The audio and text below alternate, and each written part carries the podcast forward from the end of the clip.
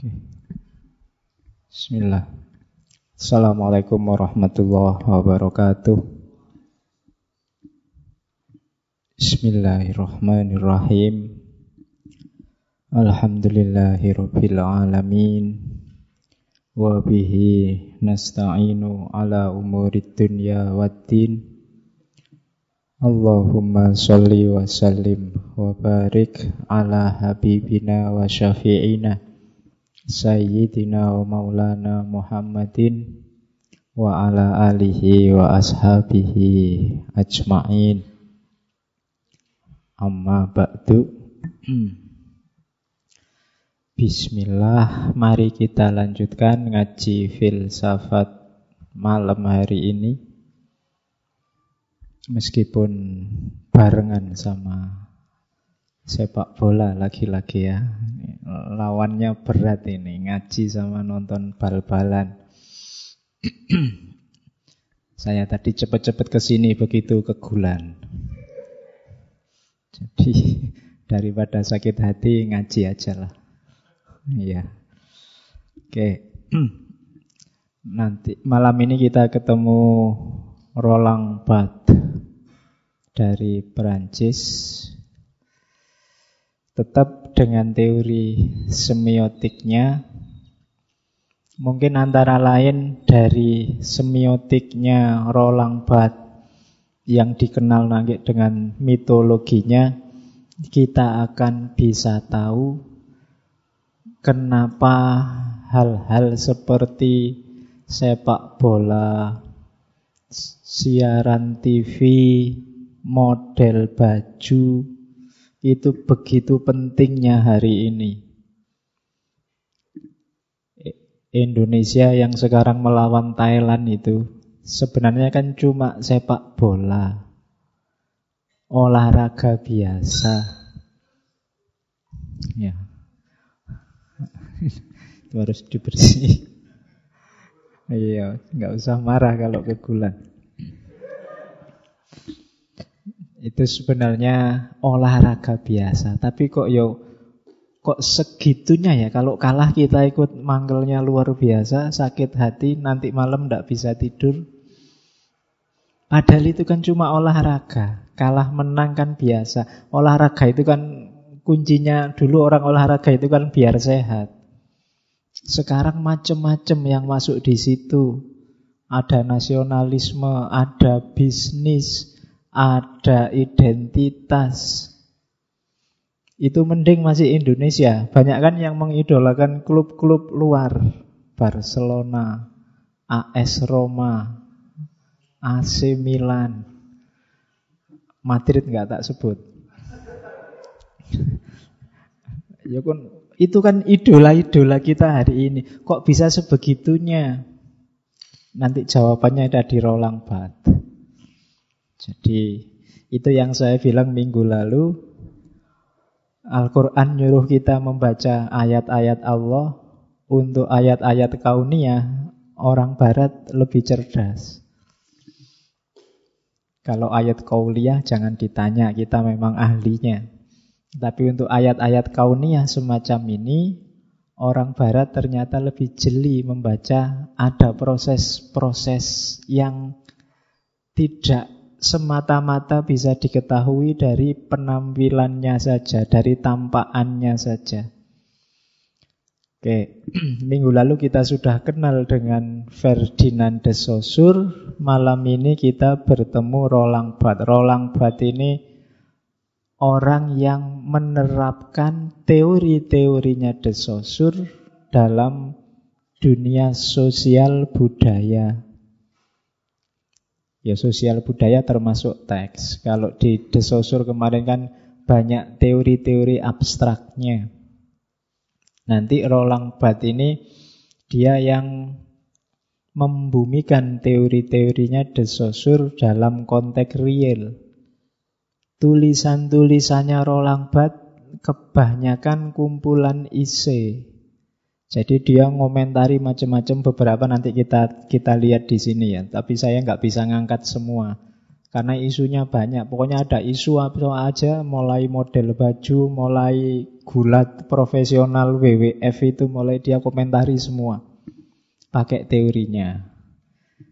Malam ini kita lihat itu. Roland Bat ini lahirnya tahun 25, 1925, meninggal tahun 1980. Berarti usianya sekitar 65 tahun. Meskipun hidupnya penyakitan. Roland Bat ini umur 20-an, dia sudah kena TBC bolak-balik masuk karantina. Sempat di awal-awal dia empat tahun hidup di karantina karena sakit TBC. Cuma karantina kalau bagi seorang Roland Bat enak. Jadi media dia uzlah bisa baca, bisa nulis. Ya kan orang-orang pinter itu kan kalau disendirikan, di penjara, di karantina itu biasanya jadi media mereka untuk berkarya. Meskipun fasilitasnya minim. Beda sama kita. Kita itu fasilitasnya banyak, tapi manfaatnya minim. Ya kan? Saya sering bilang HP-mu itu lebih banyak isinya yang tidak serius daripada yang serius. Laptopmu juga begitu, TV-mu juga begitu. Jadi eman-eman. Oke, Rolang Bat ini anaknya pelaut, angkatan laut yang dia yatim sejak umur setahun. Jadi dia tidak pernah kenal wajah bapaknya, kecuali lewat foto. Umur setahun dia diasuh ibunya, ya sama simbahnya mestinya kalau masih hidup, sampai dewasa. Kuliah di Paris karena dia asli Perancis dan nanti juga dia jadi pengajar dan peneliti. Meninggalnya tahun 80 saat dia di puncak-puncak karirnya dan meninggalnya tidak enak. Dia ketabrak mobil. Ya, jadi meninggal ketabrak mobil laundry. Ceritanya begitu. Oke, enggak apa-apalah. Sudah tua berarti berarti umur 65 mungkin jalan-jalan atau di jalan terus ada mobil laundry yang mungkin yang nyopir enggak hati-hati mau ada ilmuwan lewat kok ditabrak. Iya. Oke, itu Roland Bat sampai umur 65 tahun dia punya banyak karya. Saya masukkan foto ini karena unik. Itu wajahnya beliau Al-Mukarrom. Rolang Bat. iya. Jadi saya tidak tahu dia itu kena TBC, tapi kok ya di banyak foto dia itu ngerokok. Ya. Pikiran-pikirannya silahkan ditiru, ngerokoknya kalau belum terlanjur jangan. kalau sudah terlanjur urusanmu. Kalau Jangan-jangan jangan sampai kena TBC kayak Rolang Bat. Meskipun meninggalnya bukan karena TBC-nya. Ya. Oke. Dan merokok kena TBC umurnya juga panjang sampai 65. Cuma ndak usah kamu pakai analogi ini ya. Rolang bat aja ngerokok sampai 65. Katanya siapa umurnya jadi pendek. Atau ada yang analogi jangan ngerokok nanti ketabrak mobil laundry, enggak. Ya. Analogi ini saya ngacu nih. Kita banyak pakai logika-logika kayak gini hari ini. Saya sering baca berita-berita online itu banyak sekali mereka menggiring logika kita dengan silogisme-silogisme lucu kayak tadi. Kalau kalian jeli pasti bisa nemu dan banyak hari ini itu sesuai kepentingan yang punya media biasanya. Kita ditipu dengan asumsi-asumsi yang menjebak sehingga dia tidak ngomong tapi kita menyimpulkan sendiri ke situ. Ya kayak tadi, jangan ngerokok biar nggak ketabrak mobil laundry. Terus dikasih contoh rolang bat. Nah, yang kayak gini banyak di media-media. Kita harus hati-hati hari ini, makanya belajarlah filsafat biar tidak ketipu. Oke. Suara saya hari ini agak enak karena saya baru pilek. Jadi agak gerok, suaranya agak berat. Biasanya cempreng. Bismillah, kita mulai ya ngaji kitabnya Roland Barthes.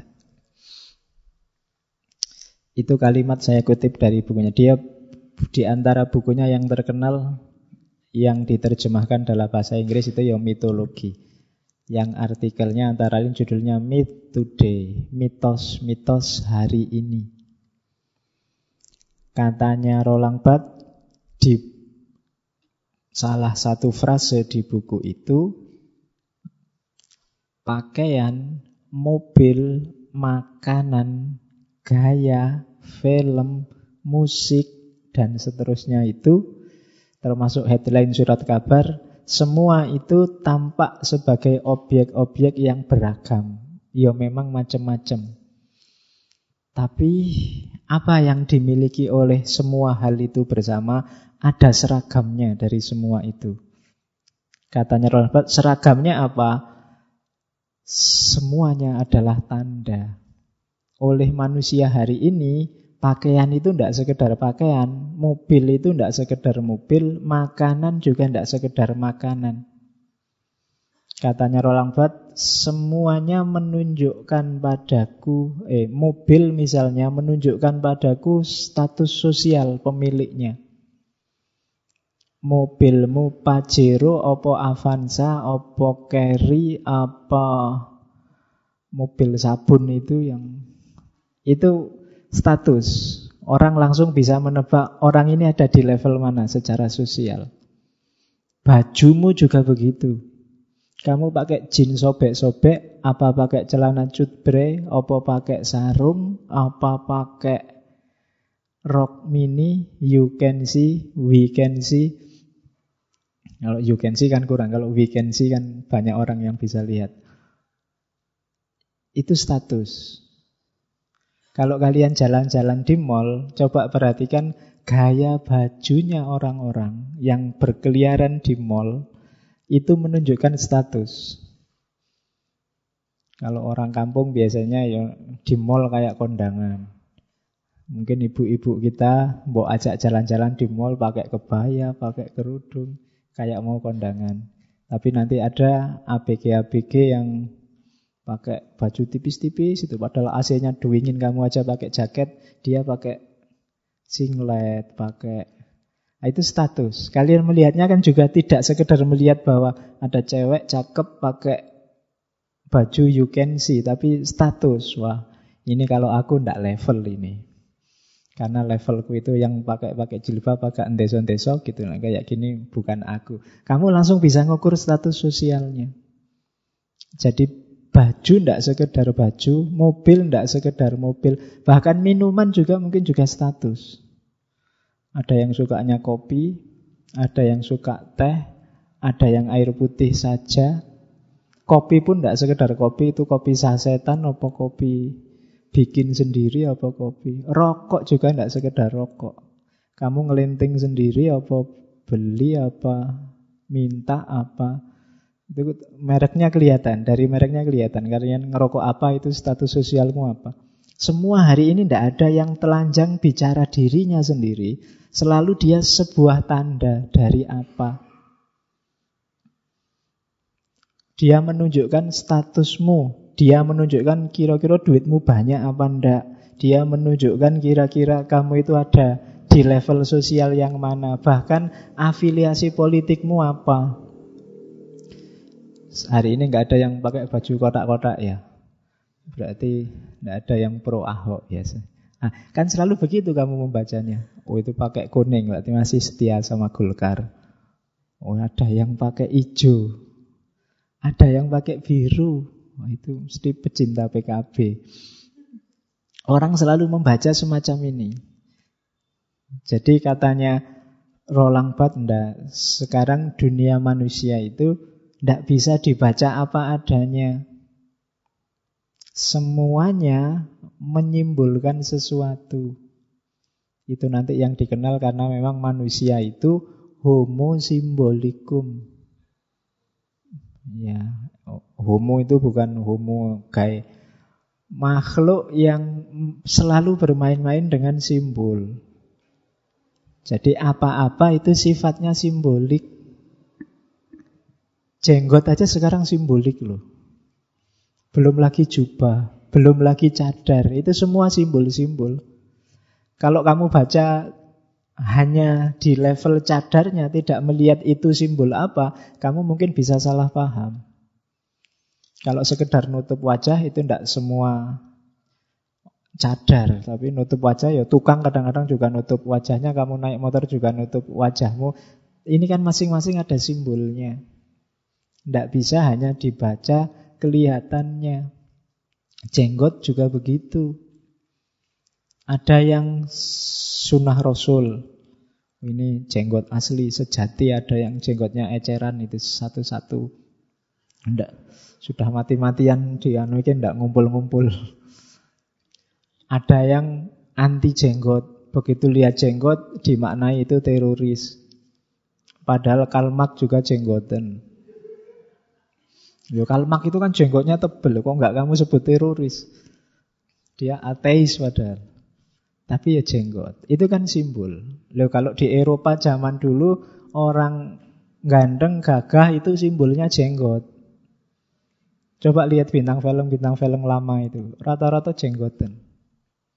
Jarang yang klimis kayak gini. Apalagi di Timur Tengah. Di Timur Tengah itu laki-laki itu cirinya yo bulunya ada. Kalau kalian mulus-mulus gini nggak dianggap cowok di sana. Dianggap anak kecil mungkin masih balita. Yang yang gede-gede rata-rata punya jenggot. Ah, itu jenggot budaya. Karena memang cocok sama tradisi sana orangnya tinggi, besar, gagah. Kalau untuk Indonesia mungkin agak orang Indonesia itu kan kecil-kecil, kurus-kurus, kerempeng-kerempeng. Jadi kalau pakai jenggot tebel kadang-kadang tidak kompatibel.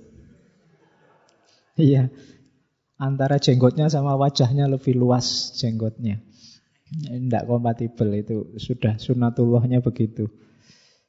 Itu semua simbol. Jadi dari rolang bat, ini bacanya rolang bat ya. Yo kalau susah rolang bartes juga ndak apa-apa, nama aja kok. Yang penting yang dimaksud orang itu kan ngono. Dulu ada kipernya MU yang legendaris, Fabian Bartes kalian bacanya kan. Harusnya ndak tesnya jangan sampai bunyi. Fabian Bart yang setiap kali tanding sama Perancis gundulnya diciumi sama Laurent Blanc. Itu jadi bacanya Roland Bart. Malam ini saya agak fasih karena pilek. Jadi dia dikenal penerusnya De Asumsi-asumsinya Roland Bat. Yang pertama, katanya Roland Bat, kebudayaan itu seperti bahasa dan kita bisa membacanya seperti kalau kita membaca teks tertulis. Ya membaca itu kan analoginya sama teks. Minggu lalu saya bilang banyak hal tidak ada tulisannya, kita bisa baca. Membaca itu kan ekuivalen sama memahami. Kalau saya kayak gini, tidak usah ngomong-ngomong ya. Ini diambil, terus membacanya berarti sedang minum. Meskipun di depan saya nggak ada subtitlenya. Pak Faiz sedang minum. Tapi kalian tetap bisa baca lu Pak Faiz sedang minum. Ini kan fenomena budaya. Diperlakukan kayak teks. Maksudnya apa? Dibaca dan dipahami seperti teks. Termasuk segala variabelnya teks. Ada aktornya, pengarangnya, ada lingkungannya yang mempengaruhi, ada dan seterusnya.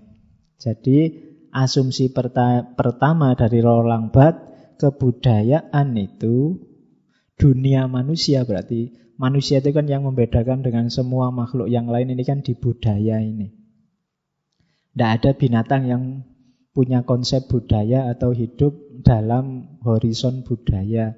Yang punya budaya manusia. Budaya itu kan cipta, rasa, karsa. Binatang tidak punya cipta, dia tidak kreatif, tidak bisa menciptakan apa-apa. Dia hidup dasarnya cuma insting. Karsa apalagi. Tidak ada binatang yang punya ide gimana caranya kalau malam tidak kedinginan maka bikinlah teknologi baju itu tidak ada. Sapi, kambing, meskipun ditaruh di belakang rumah dia kedinginan, dia tidak pernah punya ide gimana ya caranya biar tidak kedinginan bikin selimut apa-apa, tidak muncul ke situ. Dia tidak punya karsa. Jadi yang membedakan dunia manusia dengan binatang ada di kebudayaan ini.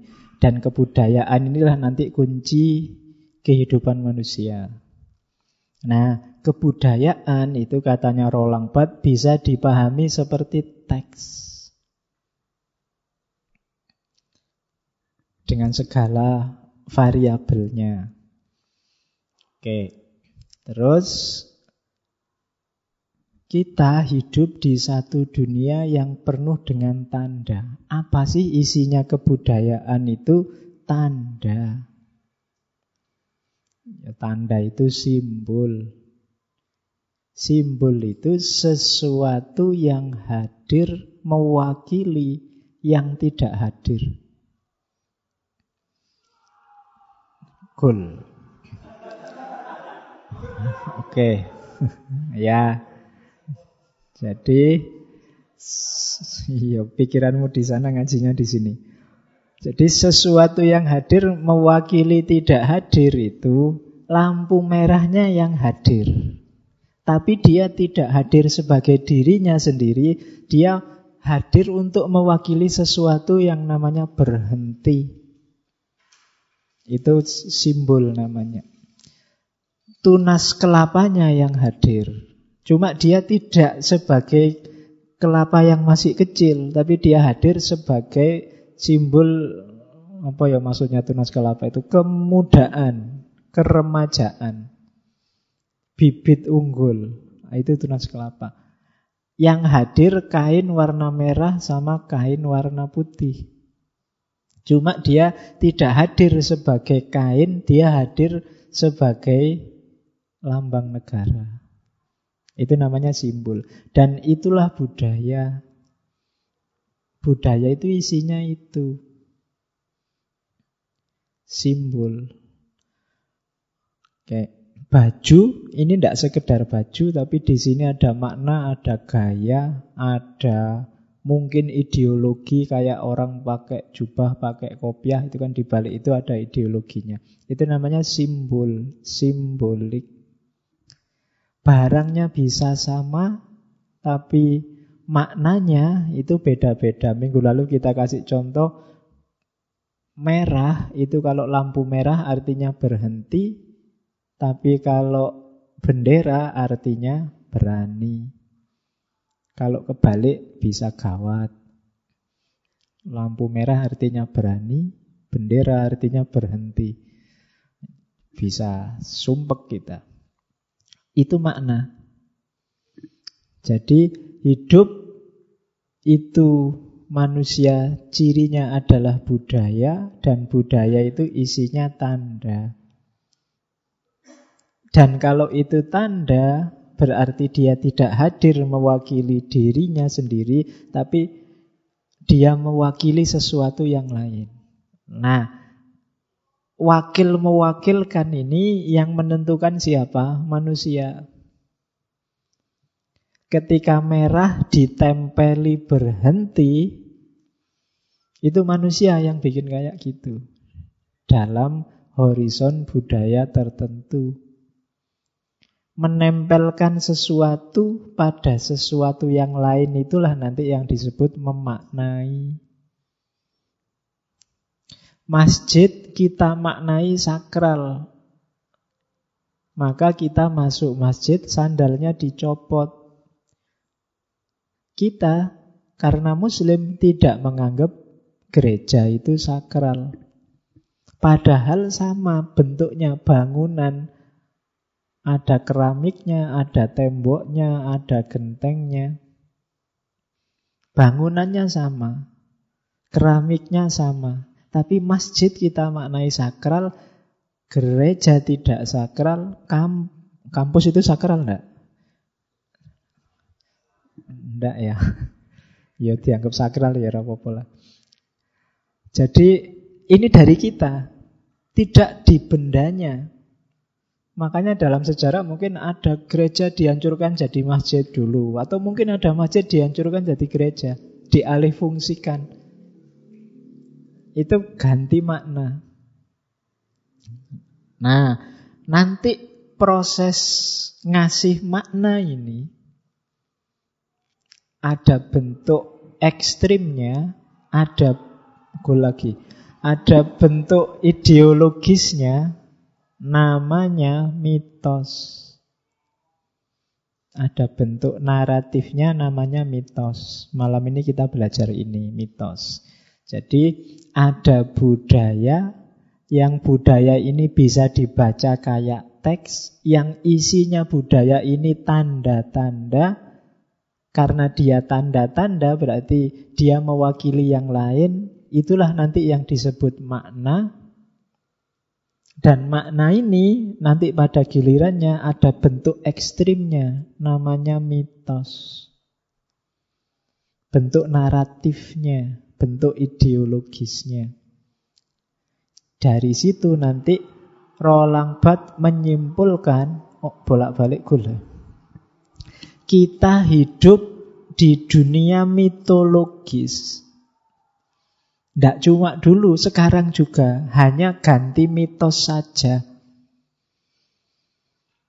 Kalau dulu mungkin mitosnya Nyai Roro Kidul, Pocong, Tuyul, dan kawan-kawan. Hari ini mitosnya beda lagi. Mitosmu hari ini mungkin Samsung, kemudian iPhone, kemudian apa sepatu merek Nike, kemudian jaketnya Jokowi, kemudian payungnya Jokowi, kemudian ya Indonesia kan sukanya gitu. Ayo sarungnya Jokowi merek apa? Kalau kalian tahu mesti mau kejar-kejar. Itu gaya mitos. Jadi itulah mitos-mitosnya orang modern. Semua jenis iklan yang kalian lihat di TV itu proses menuju mitos. Nanti kita lihat kenapa kok bisa begitu, pelan-pelan. Hmm. Oke, terus ini yang tentang makna tadi ya. Kalau ini sejak SD teman-teman mesti ngerti bahwa ada makna denotasi, ada makna konotasi. Minggu lalu kita ketemu desosur, Istilahnya kalau desosur bukan denotasi konotasi tapi sintakmatik sama paradigmatik. Denotasi itu kan apa adanya sesuai rangkaian kata-katanya. Dipahami langsung dan pasti. Denot, kalau konotasi sebaliknya. Kalau konotasi itu tidak langsung. Dia tidak eksplisit tapi implisit. Denotasinya adalah takmir ngasih saya minum. Itu denotasi. Mungkin di balik itu ada konotasi, mungkin penghormatan, mungkin formalitas, mungkin terpaksa, mungkin macam-macam itu konotasi. Jadi makna yang tidak langsung bisa diketahui dari teksnya. Harus agak masuk ke dalam. Itu konotasi. Jadi konotasi itu bisa jauh kayak kemarin yang paradigmatik itu loh. Kayak kamu membayangkan apa tentang apa misalnya.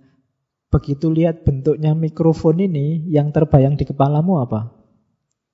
Oh, kayak anu Pak itu. Ah, itu konotasi yang terbayang. Begitu lihat apalagi ya. Indonesia faktanya secara dinotasi Indonesia kalah sepak bolanya melawan Thailand.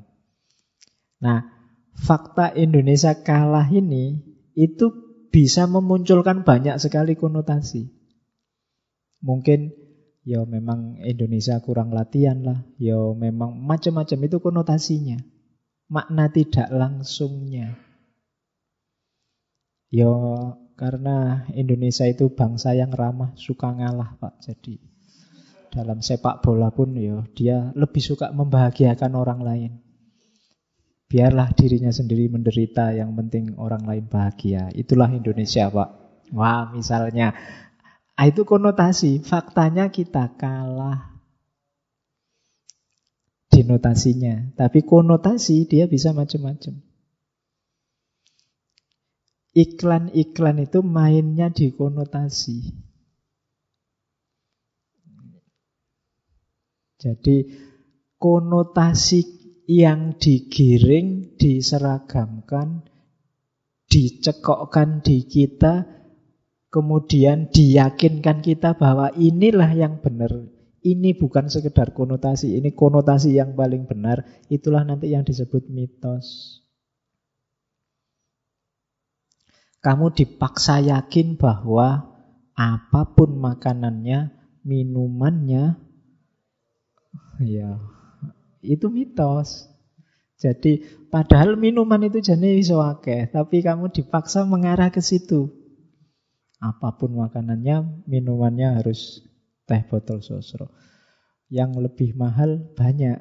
Nah, itu itu juga jenis kamu pikiranmu dialihkan untuk yakin bahwa Selain produk itu, tidak ada yang lebih baik. Kalau yang lebih mahal, banyak. Nah, sama kayak iklan minyak telon apa-apa itu. Buat anak kok coba-coba. Nah, itu kan. Itu juga mitos. Jadi seolah-olah produk yang lain itu tidak serius. Hanya dia yang serius bikin anak. Eh, buat anak kok serius bikin anak. Oke. Ya. Jadi itu proses mitologis. Itu mitos-mitosnya orang modern. Sama kayak ku tahu yang ku mau. Itu di pikiranmu yang muncul apa? Kalau ada kalimat ku tahu yang ku mau. Ini di TV, di iklan kan banyak. Meskipun dipelesetkan di truk-truk itu. Ya, di truk-truk kalimatnya ganti jadi kutangmu yang ku mau. Coba kamu lihat, kan kadang-kadang kalimatnya gitu-gitu. Putus cinta soal biasa, putus rem matilah kita. Oh itu kalimatnya truk itu. Pulang malu, tidak pulang rindu. Oh. Luar biasa ya romantisnya. Oke, ada yang unik lagi tulisannya buronan mertua. Pernah baca itu nggak kalian? Kalimat di bak-baknya truk itu. Mbok ada yang bikin penelitian itu. Kalimat-kalimat itu munculnya dari mana ya? Unik-unik. Oke. Dua anak cukup, dua istri bangkrut. Oh itu ada di belakangnya truk-truk itu. Oke, saya seneng motoi yang di belakang-belakang truk itu. Kadang ada gambarannya cewek-cewek gambar tidak pakai baju gambar itu. Tapi ya bagus-bagus gambarnya. Artistik. ya. Oke, terus ya nanti ada lah mahasiswa filsafat apa sastra yang neliti itu jadi seni tata filosofi bak truk. Nah, nanti bisa bikin kalimatnya itu. Oke, itu konotasi. Nah, apa sih terus mitos itu? Katanya Roland Barthes, mitos itu pesan atau tuturan yang diyakini benar tapi susah dibuktikan. Ini sejak ini definisi originalnya, baik di masa lalu maupun di masa sekarang mitos itu sebenarnya sifatnya tuturan, speak. Kita yakini benar tapi susah membuktikannya. Ya kalau zaman dulu kita yakin di Laut Selatan itu ada Nyai Roro Kidul. Orang Jawa 90% yakin beliau itu ada. Cuma membuktikannya gimana? Itu susah. Tapi diyakini ada. Sosoknya tidak bisa dikejar. Wong itu makhluk gaib. Kalau bisa difoto berarti tidak gaib. Dia tidak bisa difoto, tidak bisa ditemui, diajak salaman, diajak ngobrol, kecuali orang tertentu yang tidak bisa dibuktikan. Jadi diyakini ada, tapi susah dibuktikan. Itu mitos. Nah, mitos itu yang penting bukan konsepnya atau idenya, tapi maknanya. Manusia, misalnya Nyai Roro Kidul ya, manusia hari ini yang rasional itu mungkin susah menerima Nyai Roro Kidul, tapi biarkan saja Nyai Roro Kidul ada misalnya untuk konservasi lingkungan, biar orang nggak sembarangan dengan laut. Atau untuk pariwisata, biar aja orang tetap percaya dan Nyai Roro Kidul, lumayan itu aset pariwisata. Itu maknanya. Nyai Roro Kidulnya nggak masalah.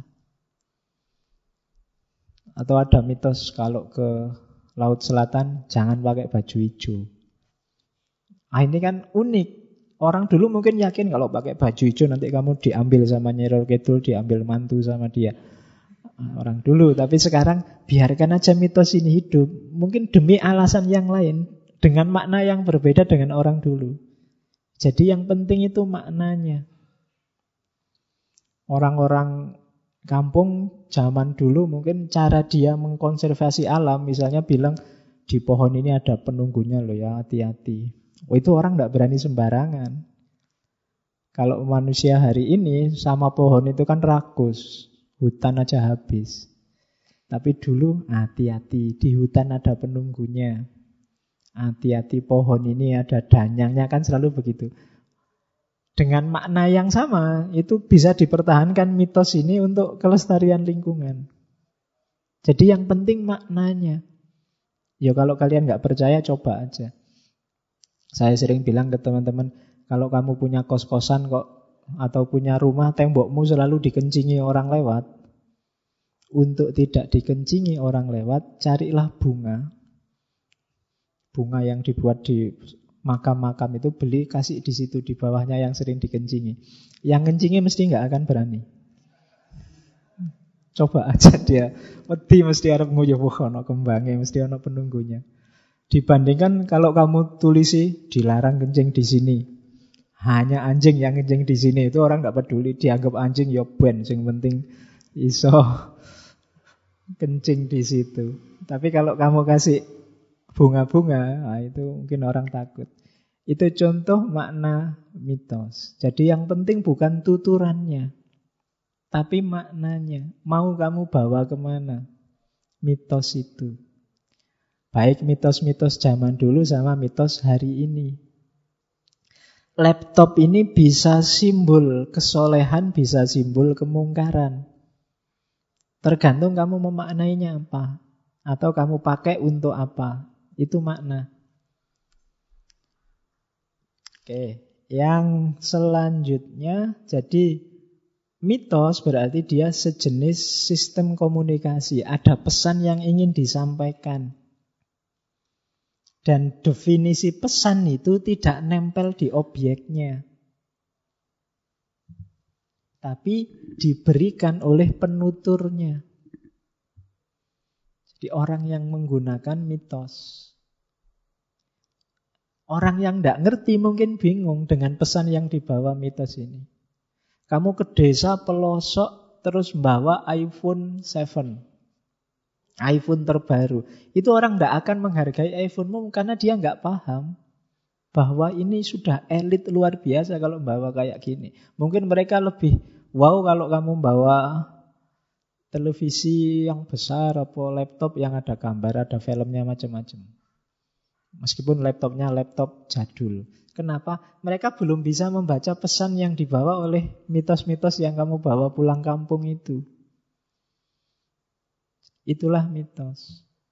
Jadi tidak penting bentuk mitosnya apa, tapi pesan apa yang mau dibawa oleh yang membawa mitos.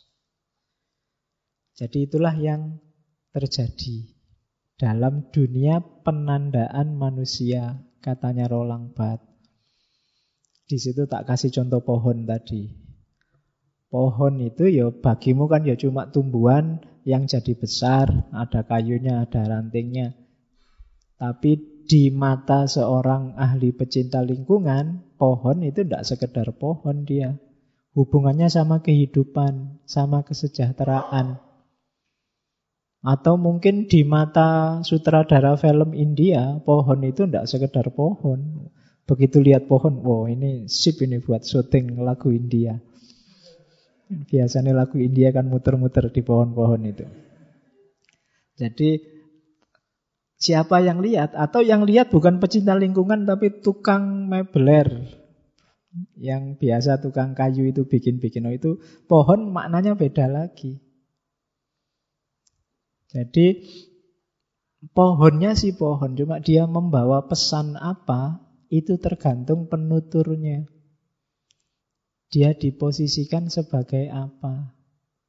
Faktanya ya kayak gitu. Cuma Fakta ini bermakna apa tergantung siapa penuturnya. Aksi 212 itu maknanya apa tergantung penuturnya. Ada yang bilang ini bela Islam. Ada yang bilang ah itu kurang kerjaan. Ada yang bilang macam-macam maknanya. Dia menjadi mitos hari ini dengan makna sesuai isi kepala masing-masing yang memaknai. Nah, itu mitos. Terus prosesnya nanti seperti ini. Kalau di Roland Barthes istilahnya agak beda sama de Saussure, meskipun nanti saya bikin sama biar kalian tidak bingung. Ada expression, ada relation, ada content. Tak kasih contoh yang paling gampang tadi, bendera merah putih itu makna denotasinya ya lambang negara. Republik Indonesia. Itu makna primernya. Relasinya relasi primer. Tapi dia punya banyak sekali makna lain. Ya tergantung penuturnya lagi-lagi.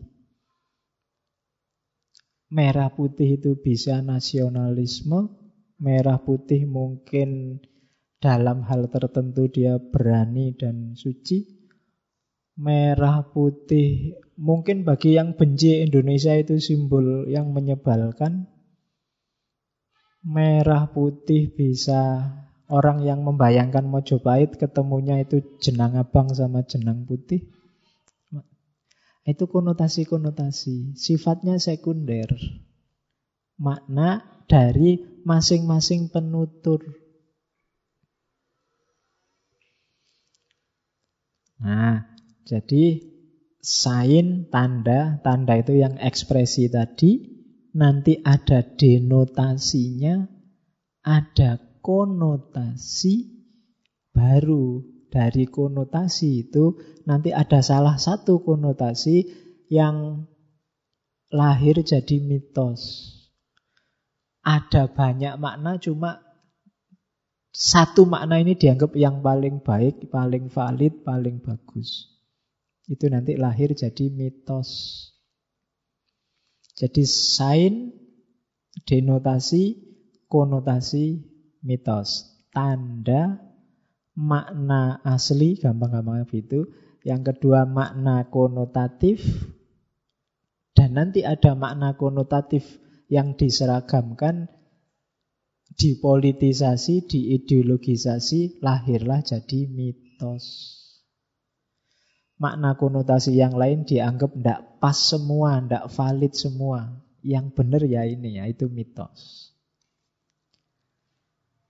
Jadi sistem tanda manusia itu beranjak berawal dari sain Sain itu ada makna denotasinya, denotasi jadi konotasi, konotasi nanti ada salah satu dari banyak makna yang melahirkan mitos. Oke, terus ah ini yang contoh mitologisasi yang dicontohkan oleh Roland Barthes. Gambar ini sangat terkenal karena dijadikan contoh pikirannya Roland Barthes. Itu dari Paris Med. Jadi satu ketika Roland Barthes ini cukur di tukang cukur, terus dia lihat gambar ini. Mungkin di tukang cukur antriannya banyak, terus ada majalah-majalah itu. Nah, dia tertarik dengan gambar negro yang hormat ini. Ya, kalau kalian lihat ini kan biasa aja, nggak menarik sama sekali karena yang menarik bagi kalian kan gambar yang seksi-seksi itu, yang kayak gini nggak ada nilainya. Nah, gambar ini menarik bagi Roland Barthes. Coba perhatikan, itu ada orang, ini majalah Perancis loh ya, ada anak kecil negro pakai seragam militer hormat. Ini rasanya ya biasa-biasa aja. Tapi dalam perspektif semiotiknya Roland Barthes, gambar ini luar biasa. Maknanya kita lihat. Coba lihat, ini saya pakai desosur lagi biar kalian nggak bingung. Di sinilah mitos berlangsung. Jadi ada signifier, ada signified. Signifier itu penandanya, signified itu petandanya. Kemarin di Deso Surya. Ada negro muda, istilahnya agak kasar ya negro, tidak apa-apa. Orang hitam itu kan, orang Amerika menyebutnya negro. Negro muda pakai seragam, hormat, matanya terangkat menatap bendera.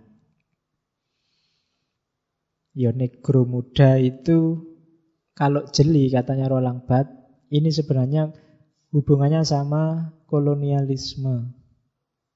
Karena orang hitam itu khususnya kalau Perancis itu hubungannya sama Aljazair. Aljazair itu kan yang menjajah dijajah oleh Perancis, rata-rata kulitnya hitam. Orang Perancis sendiri yang asli nggak mungkin kulitnya hitam. Itu berarti ini bukan orang Perancis asli. Konotasinya kalau itu kayak orang Indonesia bagi orang Belanda itu kan pribumi. Ekstremis. Nah, ini berarti apa? Anak jajahan yang hormat pada Perancis. Makna denotasinya, makna letterleknya itu ya hormat biasa, patriotisme, kepatuhan sebagai warga Perancis, apakah itu warga jajahan atau warga asli, itu hormat pada bendera Perancis. Kan simple makna denotasinya. Sesederhana itu. Ya ada warga jajahan Perancis yang sedang hormat, mungkin sedang upacara, mungkin sedang denotasinya itu. Tapi konotasinya katanya Roland Barthes coba diperhatikan. Detail dari penghormatan itu. Itu nanti konotasi melahirkan tanda kedua. Tak jelaskan di sini. Coba ditanyakan yang punya majalah. Yang semiologi kedua itu. Kalau simiologi pertama tadi kan ya semua yang berada di bawah naungan adalah anak-anak ibu pertiwi Perancis. Tidak ada diskriminasi, semua sama. Itu kan denotasinya. Tapi coba ditanyakan, kenapa kok anak negro yang jadi contoh? Kok tidak anak Perancis saja untuk menunjukkan nasionalisme? Kenapa kok tidak dia ndanga? Apa bahasa Indonesia ini ndanga itu? Men mendongak, mendongak aja kan. Ya mendangak lah. Anak kecil negro kok ya ndangak. Kata Roland Barthes, coba dilihat ya. Fokusnya katanya Roland Barthes. Zaman itu. Jadi ternyata Itu kan era ketika Perancis menjajah Aljazair. Terus para pejuang Aljazair memberontak, kok ya menang? Ini kan menjatuhkan gengsinya Perancis. Masa melawan orang hitam aja kalah kan gitu. Nah, frustasinya orang Perancis yang kalah oleh Aljazair itu dicoba untuk dihibur dengan gambar ini. Untuk menunjukkan bahwa imperium Perancis kita masih agung, masih besar. Kita masih dihormati. Kita masih negara besar. Bahkan anak-anak kecil, negro yang kita jajah juga menghormati dan menghargai, kagum pada kita. Makanya dia hormat sambil ndangak. Nah, itu maknanya sampai ke situ. Nah, ini ada nuansa ideologi di balik gambar itu ada mitos imperialisme Perancis. Bahwa Perancis itu masih besar, Perancis itu masih agung. Dari gambar ini. Padahal kenyataannya dia kalah perang. Itu yang disebut mitos. Gak penting kenyataannya. Yang penting mitos yang kita pegangi. Sama kayak jangan-jangan kita merasa bahwa Indonesia adalah negara yang ramah. Jangan-jangan itu juga mitos. Buktinya hari ini orang nguamuan di mana-mana. Kita gegeran di mana-mana.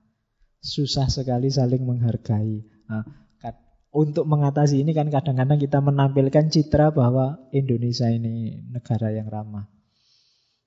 Entah dengan cara apa. Mungkin kalau ketemu bule terus kamu cium tangan, senyum-senyum, tenang aja sel, aman di sini. Padahal ya jane ya ndak aman-aman banget.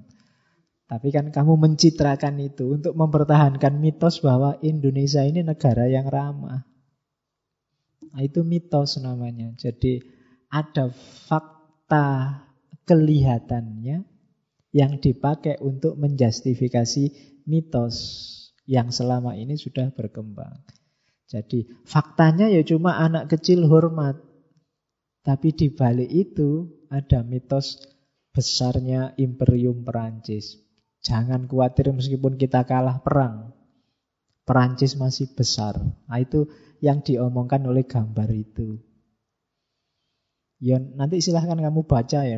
Habis ini cari majalah, cari koran, cari headline-headline majalah.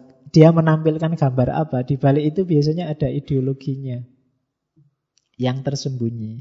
Itulah yang namanya mitos. Terus, ada lagi yang dicontohkan oleh Roland Barthes, berjuasi Perancis. Jadi orang-orang borjuis inilah yang banyak melahirkan mitos-mitos. Jadi mitos itu ini ya, saya saya ulang ke sini. Jadi mitos itu tanda itu dianggap kosong, kemudian diisi ideologi, itu yang disebut konotasi. Nah, orang-orang borjuis ini banyak sekali bikin mitos-mitos. Kenapa? Karena dia berkuasa. Sementara orang-orang kecil ini konsumen dari mitos. Dalam kasus apa pun, orang kecil itu selalu jadi korban mitos. Sementara orang penguasa borjuis dia yang menciptakan mitos. Kalau di Roland Barthes dia contohkan misalnya orang borjuis itu mencitrakan dirinya bahwa kayak gini loh orang penting itu, kayak gini loh orang soleh itu, kayak gini loh orang baik itu. Sementara kita yang kecil harus berkiblat ke situ. Oh kayak gitu toh kaya itu. Hanya pakai celana pendek, pakai kaos saja, sandal jepit, jalan-jalan. Nah, Ya kalau orangnya kaya kan meskipun dia pakai gitu tasnya isinya duit. Tapi karena kamu termakan oleh mitos itu, pokoknya kalau kayak gitu gayanya orang kaya. Jadi kamu tiru, kamu pakai sandal jepit, celana pendek, kaos oblong, meskipun tasmu cuma isinya kertas. Tidak ada duitnya. Nah ini kamu termakan oleh mitos. Jadi kamu mencitrakan dirimu, kiblatmu ke sana. Orang-orang katanya Roland Barthes ya berjuang sih orang-orang berjuis. Jadi ya berjuis kalau dianalogikan ke sini ke Indonesia ya berarti kelompok menengah ke atas. Elit. Kalau agama berarti termasuk elit agama. Kita ini kan hanya konsumen levelnya. Kita memakan, kita mengkonsumsi mitos-mitos yang diciptakan oleh orang-orang atas. Padahal mitos itu sifatnya konotatif. Dia sebenarnya tanda yang kosong, yang mereka isi. Kita nggak boleh ngisi sendiri, kita disuruh ikut isi yang mereka berikan.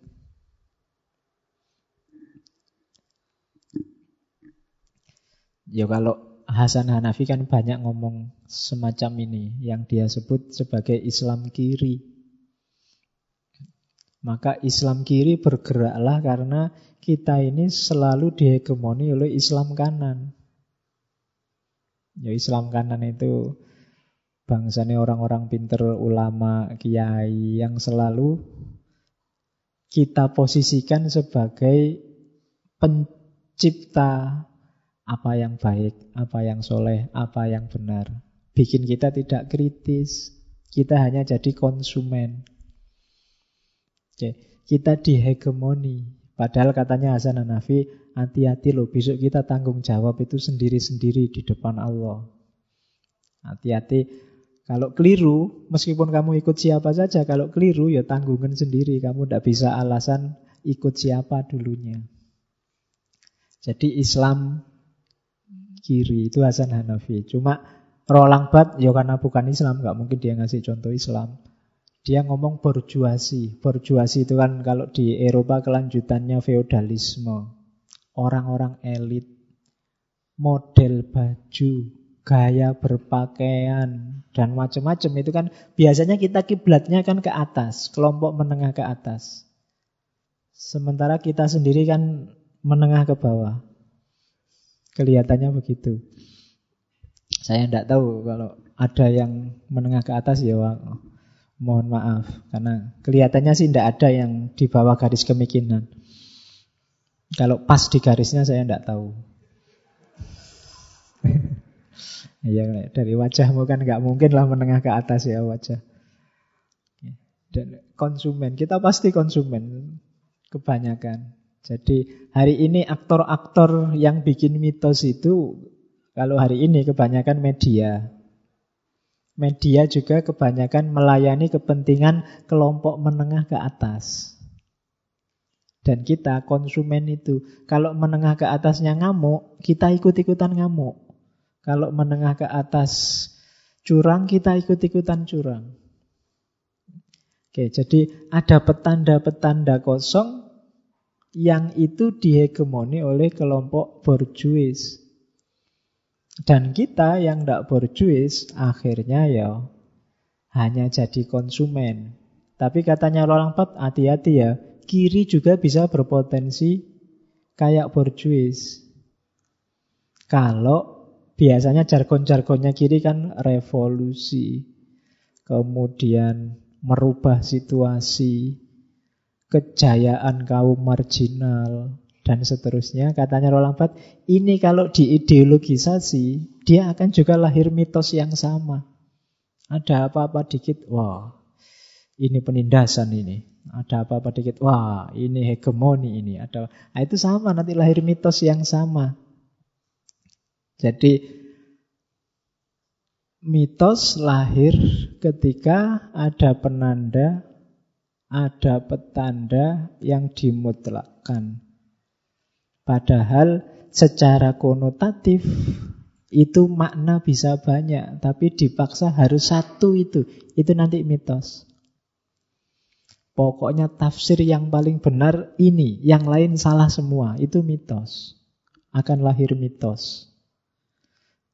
Oke, jadi menutup kemungkinan konotatif, kemungkinan konotasi, kemungkinan keragaman makna. Terus contoh lagi di tulisannya. Ini nanti banyak contoh karena gayanya Roland Barthes itu kasus-kasus dia bahas. Perancis dikenal sebagai negaranya wine. Anggur. Kan anggur Perancis itu kan terkenal di mana-mana. Ini sejenis mitos juga katanya Roland Barthes. Padahal katanya orang Bat, yang punya kebun anggur itu daerah-daerah Afrika Utara. Mereka kelompok-kelompok yang nanam anggur, panen anggur. Cuma nanti diekspor ke Perancis, Perancis yang ngolah jadi wine dan dia mengklaim dirinya negara wine, negara penghasil anggur. Padahal enggak, itu dari Afrika Utara. Cuma terlanjur ada mitos. Mitos ini menafikan eksistensi orang-orang Afrika Utara yang nanam anggur. Gara-gara mitos Perancis negara anggur itu kayak apa ya? Indonesia negara batik tapi terus batik eh diklaim sama Malaysia misalnya yang kamu ngamuk-ngamuk itu.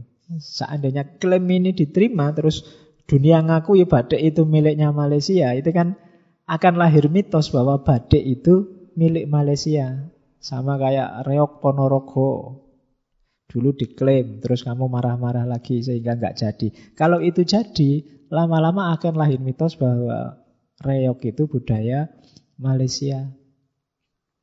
Jadi proses ini namanya mitos. Termasuk konsumsimu hari ini. Pokoknya Pak, saya kalau sabun tidak mau kalau bukan Lux. Nah, karena sabun Lux itu sabunnya artis-artis dan bintang film. Nah ini mitos. Kalau sikat apa pasta gigi saya harus Pepsodent, Pak. Karena Pepsodent yang bisa menjaga 24 jam. Ini mitos lagi. Pasta gigi itu bahannya apa saja podo. Mereknya apa saja bahannya sama, tapi kamu dimakan oleh mitos merek ini. Sama kayak HP. HP itu ya ya sama kayak komputer, kayak laptop. Bahan rakitannya sama, yang membedakan paling kapasitasnya besarnya berapa sama mereknya. Kalau kamu fanatik merek, itu berarti kamu termakan oleh mitos. Nggak peduli kontennya apa, yang penting, nah itu mitos. Ngaji ini bisa juga loh jadi mitos. Kamu nggak peduli ngajinya apa, pokoknya kalau malam kemis ya ngaji. Lama-lama dia akan jadi mitos. Contohnya kayak Perancis negara anggur ini. Oke, contoh lagi yang paling mudah kelihatan katanya orang Pat, fashion.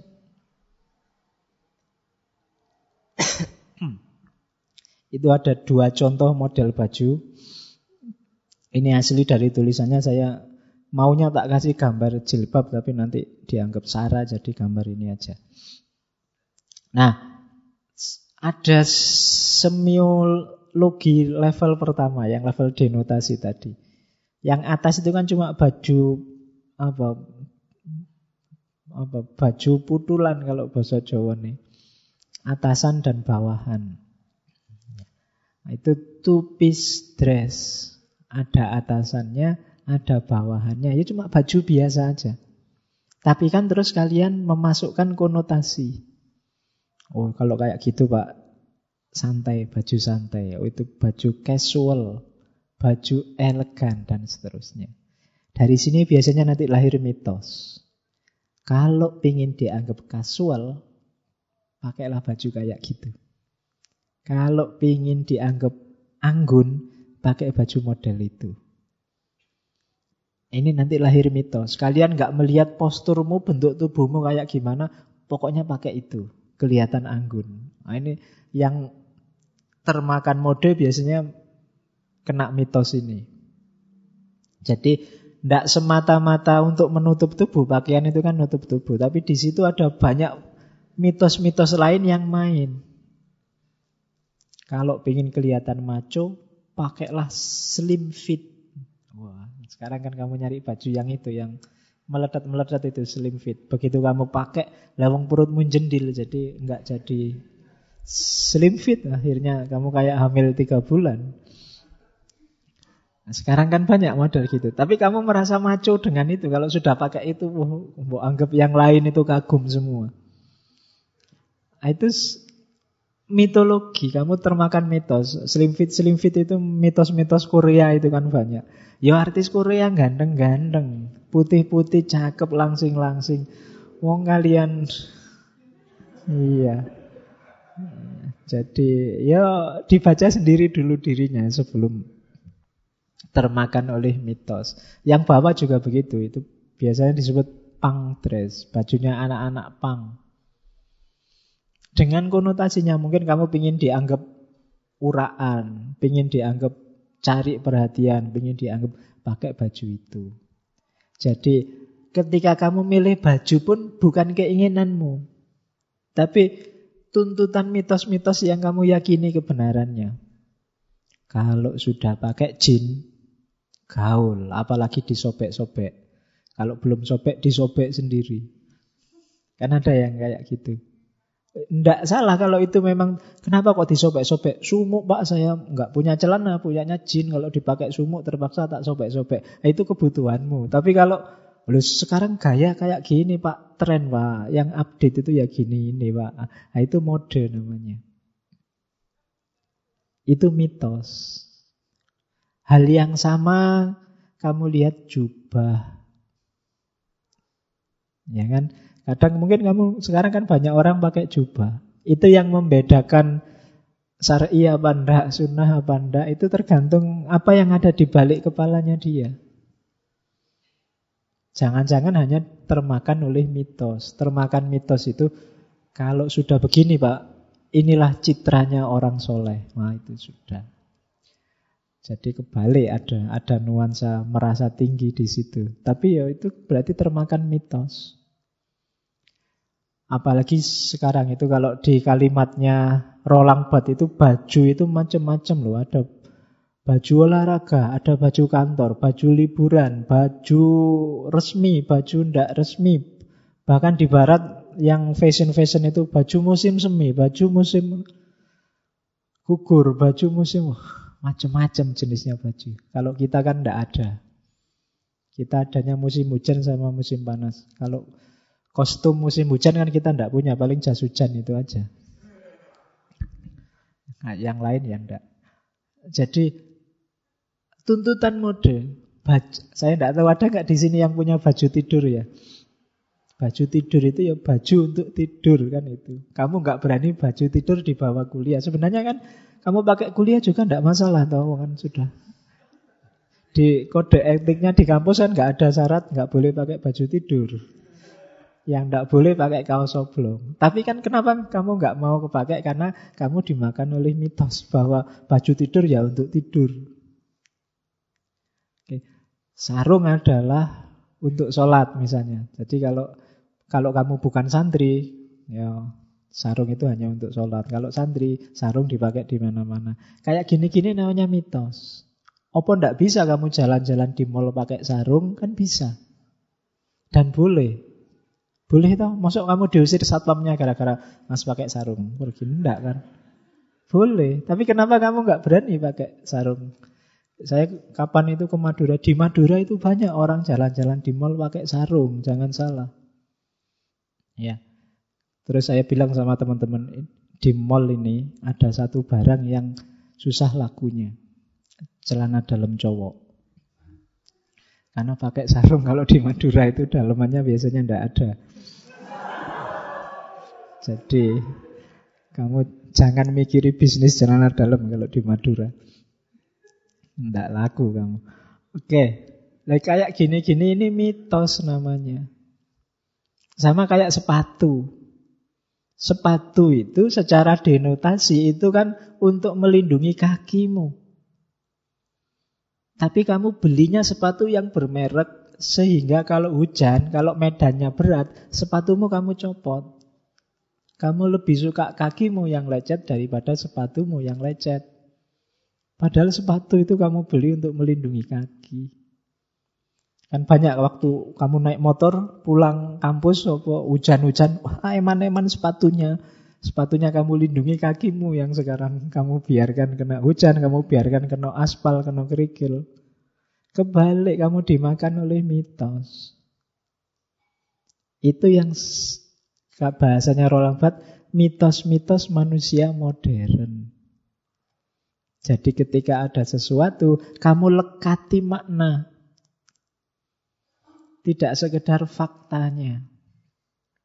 Jadi pakaian sekarang tidak lagi bunyi pakaian alat penutup tubuh. Dia juga bunyi sebagai gaya, sebagai mode, sebagai fungsi. Dan seterusnya. Oke, terus. Nah, oleh karena itu katanya Roland Barthes, diingat-ingat rumusnya mitos itu katanya Roland Barthes, mitos adalah naturalisasi konsep. Jadi naturalisasi konsep itu natural. Natural itu kan alami. Sesuatu yang tidak alami diposisikan sebagai alami.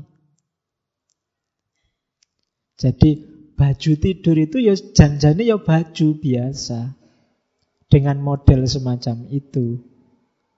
Kamu pakai apa aja boleh, tapi kamu rumuskan, kamu konsepkan bahwa baju tidur ya baju untuk tidur, itulah kebenarannya. Itu namanya naturalisasi.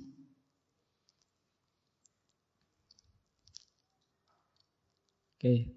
Sarung menunjukkan santri. Nah, itu naturalisasi. Ya kayak pemain Indonesia itu. Aslinya dia Belanda. Cuma main sepak bola di Indonesia terus dianggap Indonesia. Itu naturalisasi. Aslinya sih bukan. Kayak sarung. Aslinya dipakai siapa saja ya nggak masalah. Sama kayak peci dianggap identitas Islam Indonesia. Dianggap ya ini sudah yang paling benar.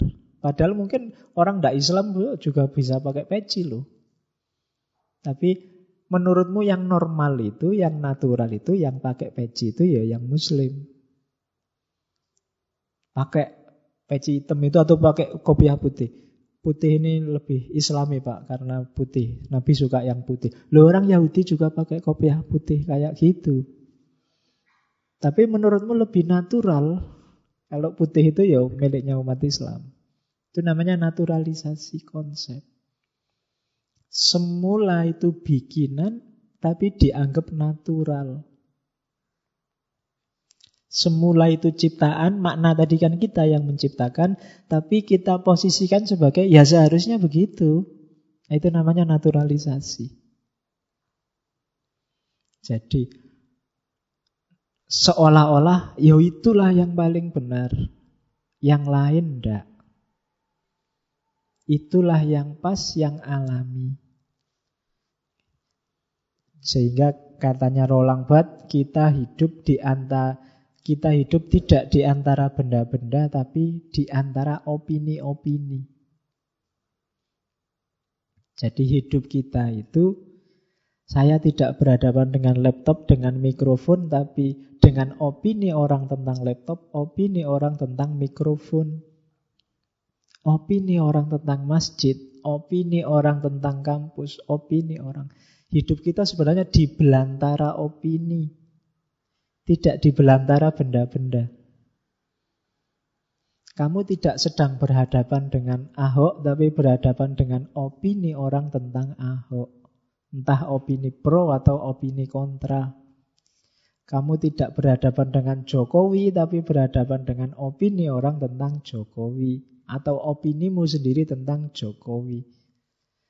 Jadi medan perjuangan kita itu bukan perjuangan di antara benda-benda, tapi perjuangan di antara opini-opini.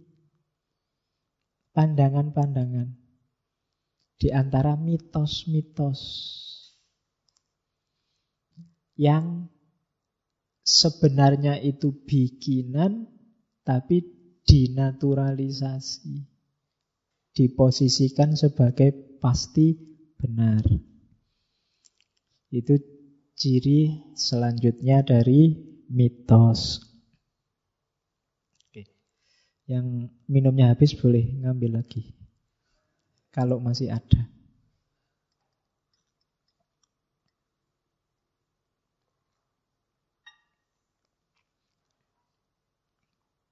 Oke ya. Jadi perjuangan hidup kita adalah perjuangan dalam belantara opini.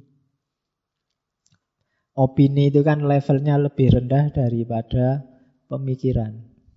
Meskipun bisa jadi opini itu hasil pemikiran. Opini itu pendapat. Orang tidak pinter sekalipun dia bisa punya opini. Dia kalau di kampus opini itu tidak termasuk karya ilmiah, dianggap pendapat pribadi. Nah, kita itu hidup di belantara opini ini. Nanti di antara opini-opini ada yang naik kelas jadi ideologi. Itulah nanti yang namanya mitos. Jadi mitos itu sifatnya seperti ideologi dianggap pasti benar. Kemudian dianggap diposisikan untuk pedoman bertindak karena dianggap pasti benar. Jadi dianggap bukan kreasi manusia tapi itu hakikat dari sesuatu yang sebenarnya. Jadi sifatnya ideologis. Oke. Biasanya yang dianggap pasti benar, yang sifatnya mitos, itu dipertahankan oleh kelompok yang berkuasa, elit-elit yang punya kekuasaan. Itu yang bikin dia mirip kayak ideologi.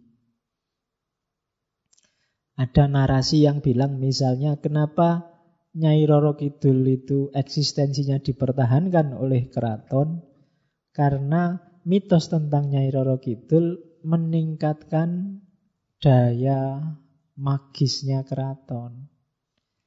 Dia kelihatan lebih wow, lebih wow apa ya bahasa Jawa nih Bahkan dinarasikan raja-raja Mataram itu semuanya suaminya Nyai Roro Kidul. Itu bapaknya suaminya nanti diwarisi oleh anaknya, ibunya sekarang jadi istrinya, terus begitu sampai ke bawah. Ini ada semacam ya prestise keraton dengan mitos Nyai Roro Kidul yang dihubungkan dengan mitos ini. Dan dia dipertahankan. Dulu ya, kalau sekarang mungkin dipertahankan dalam konteks pariwisatanya. Sekarang wisata mistiknya kan tidak terlalu menonjol. Jadi mitos ini selalu begitu. Orde baru mempertahankan mati-matian mitos tentang kejamnya komunisme. Sehingga orang Indonesia agak gagap membaca sistem yang namanya sosialisme. Ini juga semacam mitologis. Konotasi apa pun tentang komunis tidak terbuka. Yang dipakai hanya satu bahwa komunis itu jahat. Tanpa peduli di level apa. Ini semacam mitos. Ada kekuasaan yang bermain. Mungkin besok ketika ganti rezim, ganti kekuasaan, orangnya dari partai komunis, mungkin mitos komunis ini diganti dengan mitos yang baru. Jadi mitos itu kayak ideologi. Contohnya misalnya Oke ya, bahwa gender itu semua upaya untuk menjadi itu contohnya, semua upaya untuk menjelaskan ketidaksetaraan sosial karena ras, karena gender dan lain sebagainya itu alami. tidak historis. Jadi ini untuk menunjukkan bahwa secara alami manusia itu setara. Secara alami manusia itu tanpa kelas dan seterusnya.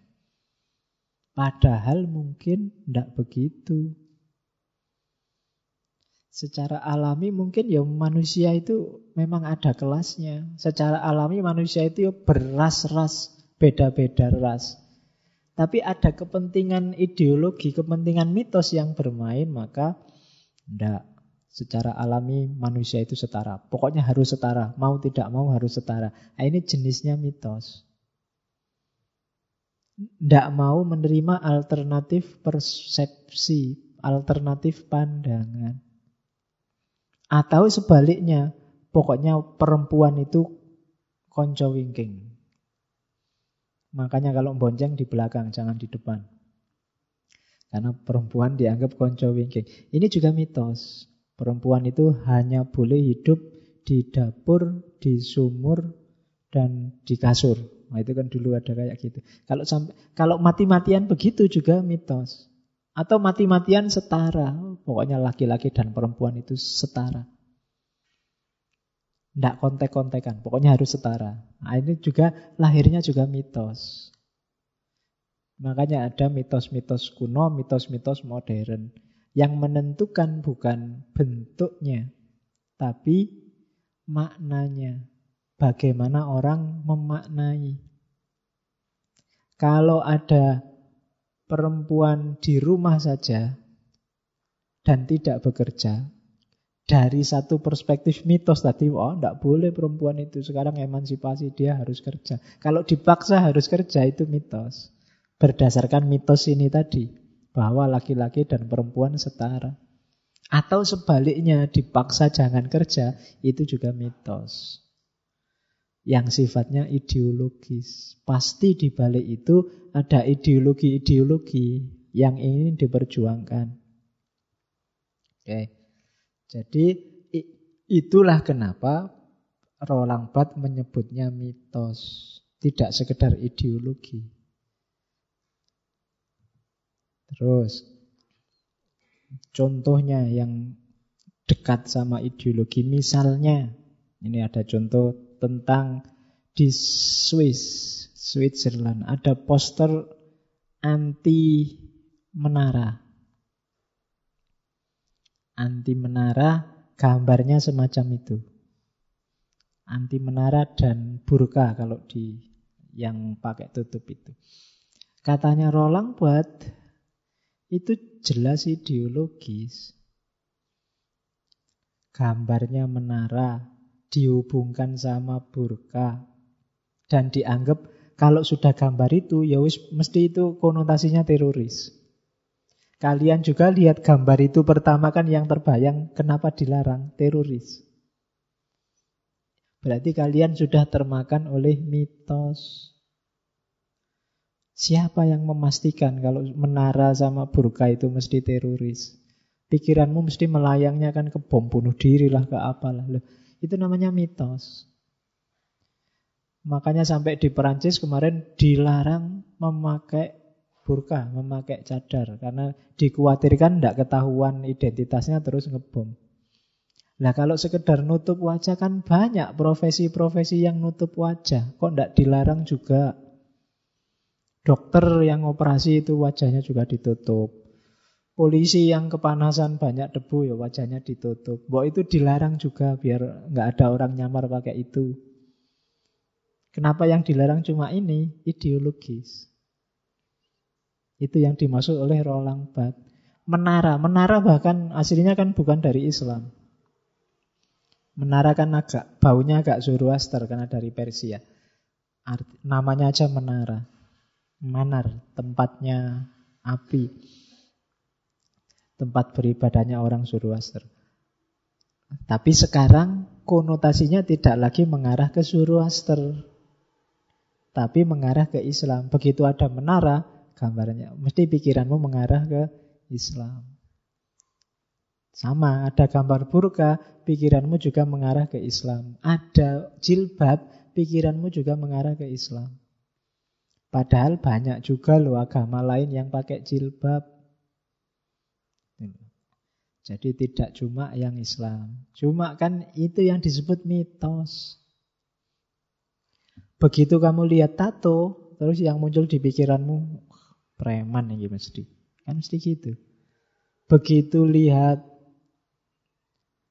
baduk hitam terus kamu lihat wah ini keras ini mesti kalau mesti mesti gitu itu mitos apa mesti kalau ada baduk hitam itu terus Islamnya keras Kan nggak mesti. Ya sopo ngerti memang habis kebentuk apa anu apa orangnya yo sholat males kamu anggap baduknya itu mesti anu. Itu mitos. Begitu pakai jubah kamu anggap wah ini wis kelompok-kelompok itu mesti ya. ya itu kamu mitos lagi. Di Arab Saudi itu semua pakai jubah, kriminal juga pakai jubah. Jangan ketipu oleh jubah. Nah itu yang dimaksud oleh Roland Barthes mitos dan ideologi. Sama kayak kamu benci 100% sama Amerika itu mitos. Sebagaimana Barat yang benci sama Islam di Islamophobia itu juga mitos. Kenapa? Mereka bikin makna sendiri, difanatiki sendiri, dinaturalisasi sendiri.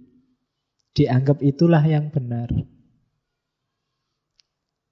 Oke, jadi kalau kamu bilang Islam itu tidak begitu, mereka tidak percaya.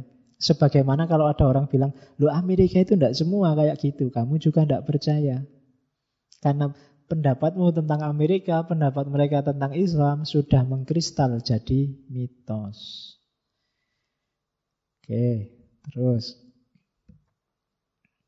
Ini yang Roland Barthes mencontohkan WWF yang gulat profesional itu yang kamu lihat ada gambar orang banting-bantingan, teriak-teriak terus wah kayak kamu melihatnya iki olahraga apa bukan to yo? Iki ngajari sehat apa ngajari mati to yo ini. Nah, itu acting loh, kamu jangan dianggap teman-teman beneran. Jadi dia Roland Barthes juga di tulisannya ngomong, ndak usah ditanyakan ini olahraga apa bukan. Yang jelas ini pertunjukan. Sama kayak sepak bola. Sepak bola hari ini juga pertunjukan. Tidak penting olahraganya. Wong itu malah bikin kadang kakinya patah, kadang apa iya kayak gitu olahraga. Tidak. Yang pertama-tama pertunjukan. Cuma di situ katanya Roland Barthes ada ideologinya loh. Coba dilihat ya katanya Roland Barthes. Bagi yang rajin nonton WWF, di situ kan ada emosi-emosi yang main. Mana baik, mana buruk, ada pengkhianatan, ada balas dendam, ada menuntut balas, ada nyari keadilan buat temannya. Itu semacam teater kecil. Ada narasinya, ada ceritanya. Itu sama kayak teater-teater yang hanya dihadiri oleh orang-orang kaya. Cuma di situ ada problem kelas. Kalau yang WWF ini, ini teater kelas rendah, menengah ke bawah. Kalau teater-teater yang mahal itu kelas menengah ke atas. Jadi menunjukkan kelas ternyata. Kelas sosial. Sama kayak kamu nonton di 21 itu kan menunjukkan kelas. Dibandingkan yang ngambil file bajakan. Nah, ini orang Sehari-hari selalu ngomong kayak gitu. Kalau kamu ditakoni, eh nonton film di mana? 21 dong. Itu kan kamu ingin menunjukkan kelasku ini atas, enggak kayak kamu cuma nunggu bajakannya. Gitu Kan ada nada begitu. Jadi di WWF juga begitu. Kalau kamu katanya Roland Barthes di Perancis, kalau orang bilang oh enggak, habis nonton teater di gedung apa gitu kan. Kelasnya tinggi. Kalau ada orang ngomong kayak gitu, masyarakat wah ini golongan menengah ke atas. Tapi kalau habis nonton gulat dia, wah itu dianggap levelnya bawah. Nah ini ada konflik kelas di situ ternyata. Ada ideologi yang main. Tidak semata-mata cerita tentang pertunjukan. Habis nonton pertunjukan musik apa? Musik klasik. Oh itu kelas menengah ke atas. Tapi habis nonton apa? Dangdut koplo. Ah itu kelas Iya, pertunjukan kelas bawah. Ada konflik kelas ternyata. Ya kan? TV yang sukanya lagu-lagu dangdut kamu anggap ah itu kelas desa. Sementara yang lagu-lagu barat yang diputer, nah ini MTV ini keren. Dan Dangdut kalau ingin naik kelas dia harus berkiblat ke gaya-gaya model MTV. Dangdutnya akhirnya dipopkan atau saking pinginnya kayak MTV lagu pop didangdutkan, lagu anu dan seterusnya. Nah, ini konflik kelas. Jadi jadi membaca sesuatu jangan percaya hanya kelihatannya. Ada banyak variabel yang bermain. Ada mitos, ada ideologi, ada kelas, dan lain-lain. Sekarang caranya katanya Roland Barthes, ayo kita pinter mendeteksi adanya mitos. Biasanya mitos lahir, katanya Roland Barthes, yang pertama dalam bentuk tautologi. Tautologi ini biasanya kalimat-kalimat yang tidak bisa dipertanyakan. Bulat, Misalnya apa ya?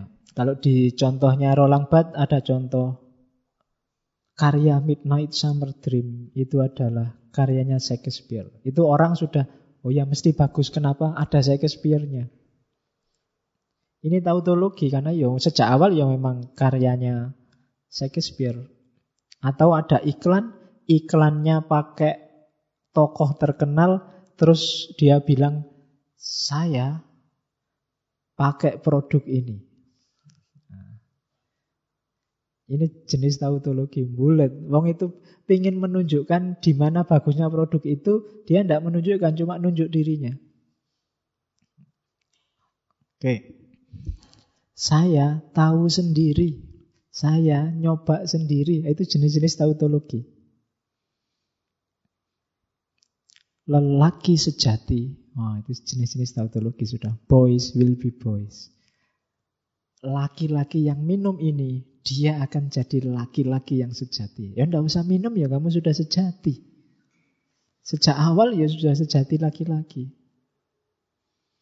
Atau iklan yang bilang, percayalah padaku. Itu biasanya jenis-jenis yang mau jadi mitos. Coba saja sendiri. Oh, itu jenis-jenis mitos. Just do it. Rasakan bedanya. Oh itu iya, ndak jelas yang dimaui apa pokoknya rasa ke dewi. Ya. Ya kayak tulisan di bakter gitu. Salah satunya kan yang saya ingat juga lali jenenge eling rasane. Oh, itu podor. Yang penting rasanya, Bung. Nah, itu jenis-jenis tautologi. Jadi tidak menjelaskan Objek itu apa, fungsinya apa, manfaatnya apa, baiknya di mana. Tapi pakai kalimat-kalimat tautologis. Jadi kalau ada kayak gini, ini biasanya kemungkinan besar akan jadi mitos. Kalau diterima banyak orang. Orang pintar. Nah, itu jenis tautologi juga. Terus yang kedua, biasanya akan jadi mitos adalah model Neithernorism. Neithernorism itu gayanya tidak memihak. Tidak kiri, tidak kanan.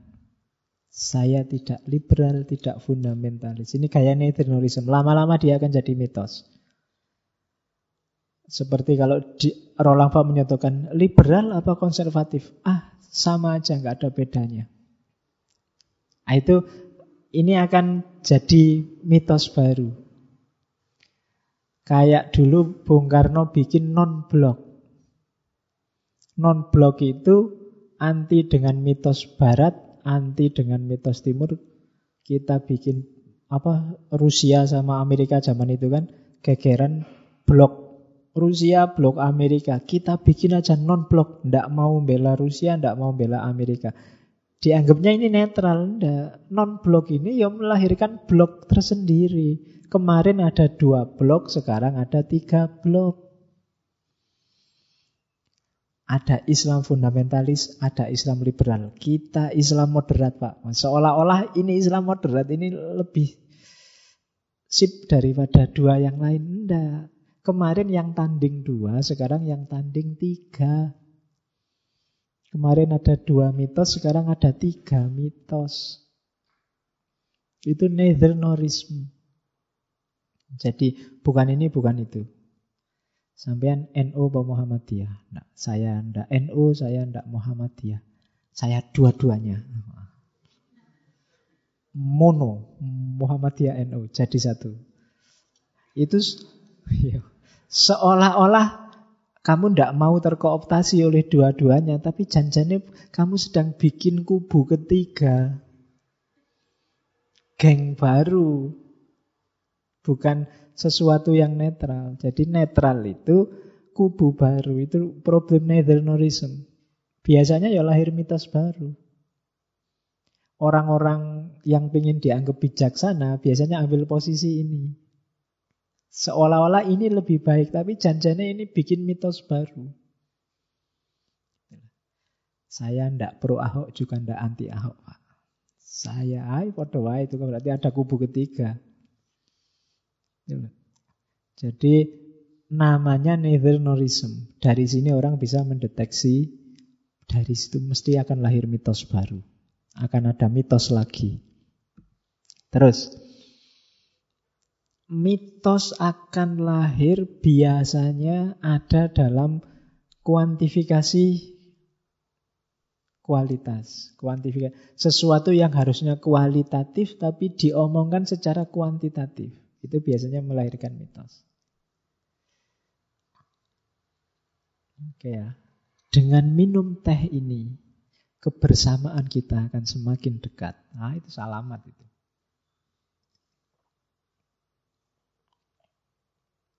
Kan banyak iklan teh yang kebersamaan. Iklan rokok kejantanan. Ini kan kuantitatif dipakai untuk menjelaskan kualitas. Itu biasanya ciri-ciri dari situ akan lahir mitos. Keberhasilan dihitung dari jumlah uang, kesuksesan dihitung dari berapa banyak gajinya. Itu itu alamat akan jadi mitos. Jadi perhatikan di sekeliling kita kalau ada kuantifikasi kualitas, itu biasanya ya akan jadi mitos. Kenapa? Karena kualitas itu susah dijelaskan secara kuantitatif. Tapi kok dijelaskan berarti tanda-tanda akan jadi mitos. Kalau pertumbuhan ekonomi sekian, berarti Indonesia sudah makmur. Itu seolah-olah ya kayak gitu, padahal apa iya. Tapi ini nanti akan jadi mitos. Jadi deteksi yang selanjutnya. Terus yang paling mudah mitos itu identifikasi. Jadi reduksi identifikasi.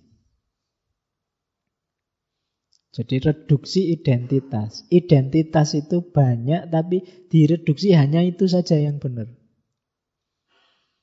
Orang pintar dia minum.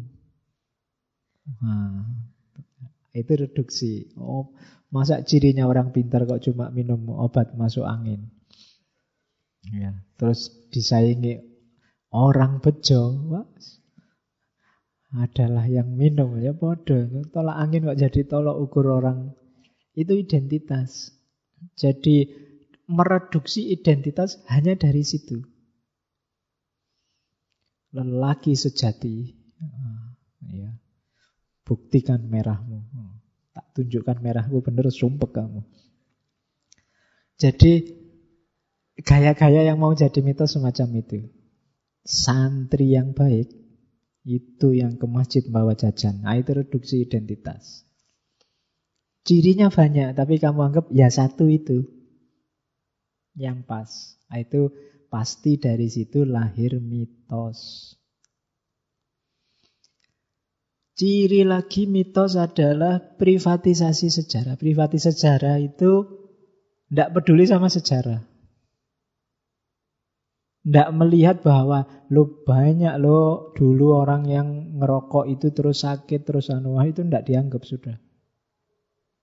Eh yang kayak gitu itu bukan tradisi kita loh. Indonesia itu tidak pernah produk-produk gituan, tidak penting. Yang penting sejarah dibuang. Itu alamat mau jadi mitos. Historisitas disisihkan. Itu alamat mau jadi mitos. Loh, dulu kita itu rukun loh. Ah, itu kan dulu, sekarang beda. Kita harus itu alamat mau jadi mitos. Tidak mau peduli dengan identitas lama, sejarah yang lama kronologinya seperti apa itu tidak mau. Sekarang ya sekarang. Nah itu ciri-ciri sesuatu akan jadi mitos. Kemudian ada lagi cirinya mitos itu statement of fact. Statement of fact itu maksudnya penjelasan fakta biasanya common sense. Pendapat umum. Biasanya begitu, itu common sense tak perlu dibuktikan lagi, sudah teruji. Itu truism, self-evident. Itulah kenyataannya. Nah, itu statement of fact. Ini juga nanti biasanya melahirkan mitos. That just the way it is. Itu statement of fact. Lihat sendiri tuh hasilnya. Nah, itu biasanya ciri-ciri mitos sudah. Tidak cuma ngecap, ini loh hasilnya. Padahal itu juga jenis kecap. Itu ya statement of fact. Ya, tukang jamu itu kan dia kita tidak ngecap, kita tidak ngomong ada dia sini ngomong banyak itu. Nah, itu statement of fact. Lihat sendiri hasilnya setelah tiga minggu. Nah, biasanya model iklan-iklan yang ada testimoninya. Setelah saya dari klinik Tongfang, nah itu itu statement of fact jelas. Jadi setelah dari sini dapat ini, setelah dari nah itu ada testimoninya, nah itu alamat itu sedang sedang mau sedang terjadi proses proses mitologisasi. Ada lagi mitos itu kalau ada gejala inoculation. Inoculation itu tidak mau disalahkan atau mau disalahkan bagian-bagian kecilnya. Misalnya, kalau ada polisi yang jelek, terus dibilang oh, enggak, itu cuma oknum. Ada mahasiswa yang jelek, itu cuma oknum. Selalu dibilang begitu, biar polisi secara keseluruhan atau mahasiswa secara keseluruhan tidak jadi jelek. Ini gejala-gejala tidak mau disalahkan. Ingin dirinya sendiri benar terus. Kalau ada Islam yang jelek, ngebom dan anu, itu bukan Islam. Ini bukan Islam. Nah itu orang jadinya nggak introspeksi. Ini gejala berarti di situ ada yang dipertahankan. Maka itu tanda-tanda ada mitos. Ada mitologisasi. Jadi sebenarnya kalau ada kritik, loh polisi kok kayak gitu, Nah, kalau tidak mitos itu saya coba sih, apa iya sistem kita itu memungkinkan lahir polisi kayak gitu. Tapi biasanya orang tidak mau gitu. Ini oknum, polisi tidak gitu kok, tanpa mau introspeksi. Ini gejala-gejala di situ ada mitos. Tidak mau dikritik substansinya. Kalau ada gejala yang jelek, dianggap itu oknum atau palsu. Nah, ini namanya inoculation. Kalau ada yang kayak gini berarti itu mitos. Oke. Berhadapan dengan mitos di teorinya Roland Barthes ada tiga posisi. Yang pertama, apakah kita ini produsen ataukah konsumen ataukah konsumen kritis. Produsen termasuk yang borjuis, kelompok menengah ke atas tadi, atau orang yang punya kapasitas, itu biasanya fokusnya pada penanda yang kosong, yang bi bisa dia kasih makna sesuka keinginannya. Itu berarti level kita produsen. Jadi dia bisa membangun mitos, bikin mitos sesuai kepentingan orang-orang besar, korporasi-korporasi besar, pemerintah, elit itu biasanya punya kapasitas untuk jadi produsen mitos. Ya, ya boleh nanti kalian bercita-cita. Cita-citanya apa? Produsen mitos, Pak. Saya mau bikin pabrik mitos. Loh kalau hari ini mau bikin pabrik mitos kan gampang. Kamu tinggal bikin media, bikin koran online, bikin yang bisa diakses banyak orang. Bikinlah hoax sebanyak-banyaknya sampai dipercaya orang, itu mitos.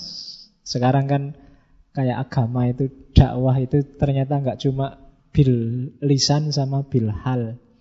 Ada tambah satu lagi itu dakwah Islam itu bil lisan, bil hal dan bil hoa. Di mana-mana sekarang orang copy paste. Oke. Nah, ini produsen isu, produsen mitos. Yang kedua, ini levelnya konsumen. Kalau konsumen itu ya mungkin kayak-kayak kita, selalu jadi korban mode, selalu jadi korban media, selalu jadi korban hoak. Kita selalu ketemu penanda yang sudah penuh isinya. Kita tidak bisa memposisikan tanda sebagai kosong. Kita selalu melihat tanda sekaligus maknanya. Biasanya menengah ke bawah. Oke, terus ada yang kritis. Pembaca tapi kritis, iya sih aku konsumen tapi iya hujan. Yang helmnya ndangak silahkan dibereskan dulu.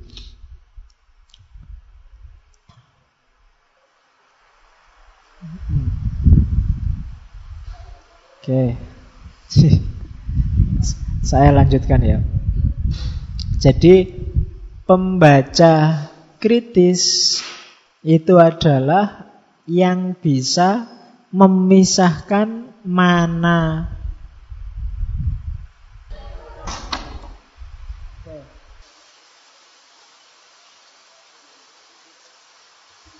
Dah, enggak apa-apa. Oke, tinggal 10 menit lagi. Jadi kritis itu berarti bisa membedakan antara makna sama bentuknya. Petanda sama penandanya. Itu berarti pembacaan kritis. Antara tak kasih contoh ya. Hujan. Hujan ini ini tanda yang kosong. Silahkan kamu isi, kamu maknai sesuai keinginanmu. Kalau kamu produsen, itu kamu dengan wah hujan ini rahmat wak. Nah, itu kamu yang isi. Tapi kalau kamu ngisinya, kenapa kok kamu artikan hujan ini rahmat? Kata ustadz saya begitu, ah, berarti kamu konsumen, nggak jadi prosuden. Kamu cuma ikut. Jadi kamu membaca hujan sebagai tanda yang sudah diisi orang lain dan kamu cuma membunyikan ulang. Kalau kritikus bisa membedakan. Oh, orang ini mengartikan hujan sebagai rahmat. Dengan alasan ini, dengan kepentingan ini. Nah, itu kritis. Kemarin waktu demo pertama ndak hujan. Diartikan, wah Allah sayang dengan kita, nggak dikasih hujan. Demo yang kedua, hujan. Alhamdulillah Allah ngasih kita rahmat dengan hujan. hujan dan nggak hujan, tetap artinya Allah sayang kita. Jadi tandanya ndak penting. Yang penting apa? Makna yang kita kasih ke tanda itu. Nah, Produsen itu yang ngasih makna tanda. Konsumen yang manut saja orang ngasih makna apa. Kalau kritikus ngerti, oh iya, dia memaknai semacam itu karena ada kepentingannya. Kalau untuk urusan yang itu dia memaknainya pasti yang baik-baik. Tapi untuk urusan yang ini dia memaknainya pasti yang jelek-jelek karena dia punya kepentingan ini. Nah, ini pembaca yang kritis. Pembaca yang kritis itu biasanya dia naik level jadi produsen. Kalau begitu, menurutku makna yang pas adalah ini. Nah, kenapa umat Islam hari ini itu susah sekali bangkit dan jaya? Karena kita hari ini makomnya sebagian besar ada di konsumen. Jarang di antara kita yang produsen dalam hal apa pun. Padahal konsumen itu akan disetir oleh produsen. Termasuk untuk penandaan. Nah, ini sarannya Roland Barthes untuk para scholar, orang-orang pinter. Orang-orang pinter ini ya jangan manut saja. Jangan hanya jadi konsumen saja, jadilah yang kritis. Caranya apa? Itu ada empat yang disarankan. Yang pertama, fokuslah, coba perhatikan mekanisme lahirnya mitos. Coba ceklah kenapa kok lahir mitos semacam ini. Kenapa kok lahir pandangan bahwa Amerika itu mesti Yahudi, Yahudi mesti Amerika. Kenapa muncul stigma bahwa Islam itu mesti teroris? Coba diperhatikan prosesnya. Karena orang-orang pinter pasti bisalah melacak itu dengan metodologinya. Caranya gimana? Yang pertama, hubungkan antara mitos dengan setting sejarahnya. Kapan itu lahir, dalam situasi apa, siapa yang melahirkan, untuk kepentingan apa. Itu tugasnya orang pinter yang kedua. Tugasnya orang pinter yang ketiga, tunjukkan hubungan antara mitos dengan dunia sosial, politik, budaya yang ada di baliknya. Dan yang terakhir, buktikan bahwa mitos itu ternyata memang menyembunyikan satu ideologi tertentu. Jadi ini tugasnya orang pinter. Ini mungkin kayak yang diomongkan oleh yang dilakukan oleh Nietzsche kemarin waktu ngomong Ubermensch, yang diomongkan oleh siapa? Iqbal dengan insan kamilnya, Ali Sariati dengan rausan fikirnya adalah orang-orang pintar jenis ini yang yang mampu membongkar mitologisasi dalam masyarakat. Dia tidak hanya konsumen, Hari ini banyak ilmuwan orang pinter yang konsumen mitos. Dia jadi pendukung status quo-nya mitos, pendukung ideologisasi dalam mitos. Oke, sekarang kita masuk ke teori yang dikenal dari Roland Barthes 5 menit lagi. The death of author. Matinya pengarang. Kenapa sih kok harus dipisah-pisah mitos penanda dan petanda? Karena ini loh. Ketika teks itu lahir, katanya Roland Barthes, saat itu juga authornya dalam tanda petik mati. Pembacaan itu sifatnya independen. Kalau kamu baca buku, itu yang bunyi bukan pengarangnya tapi bahasanya, teksnya. Roland Barthes pakai analogi teks itu author itu kayak orang tua bagi teks. Orang tua itu kan melahirkan anaknya. Begitu anaknya lahir, anak ini sudah beda sama orang tuanya. Dia punya dunianya sendiri. Begitu kamu nulis buku, bukumu lahir, dibaca orang, kamu tidak bisa lagi nyetir biar orang itu memahami bukumu seperti yang kamu pahami. Itu yang disebut the death of the author. Pengarang sudah mati. Jadi mau ditafsirkan apa saja, kuncinya ada di pembaca sekarang. Itu yang bikin satu buku bisa melahirkan banyak pemahaman. Jadi mati ini simbolik ya, bukan berarti mati beneran. Nanti kamu anggap, wah saya nggak nulis buku pak, nanti mati aku. Enggak. Itu yang bikin Al-Quran itu ayatnya satu, tafsirnya bisa ribuan. Dan masing-masing mufasir berusaha ini sesuai maunya Allah. Tapi maunya Allah yang sebenarnya kita tidak tahu. Itu sesuai maunya pembaca yang jelas. Sesuai maunya penafsirnya.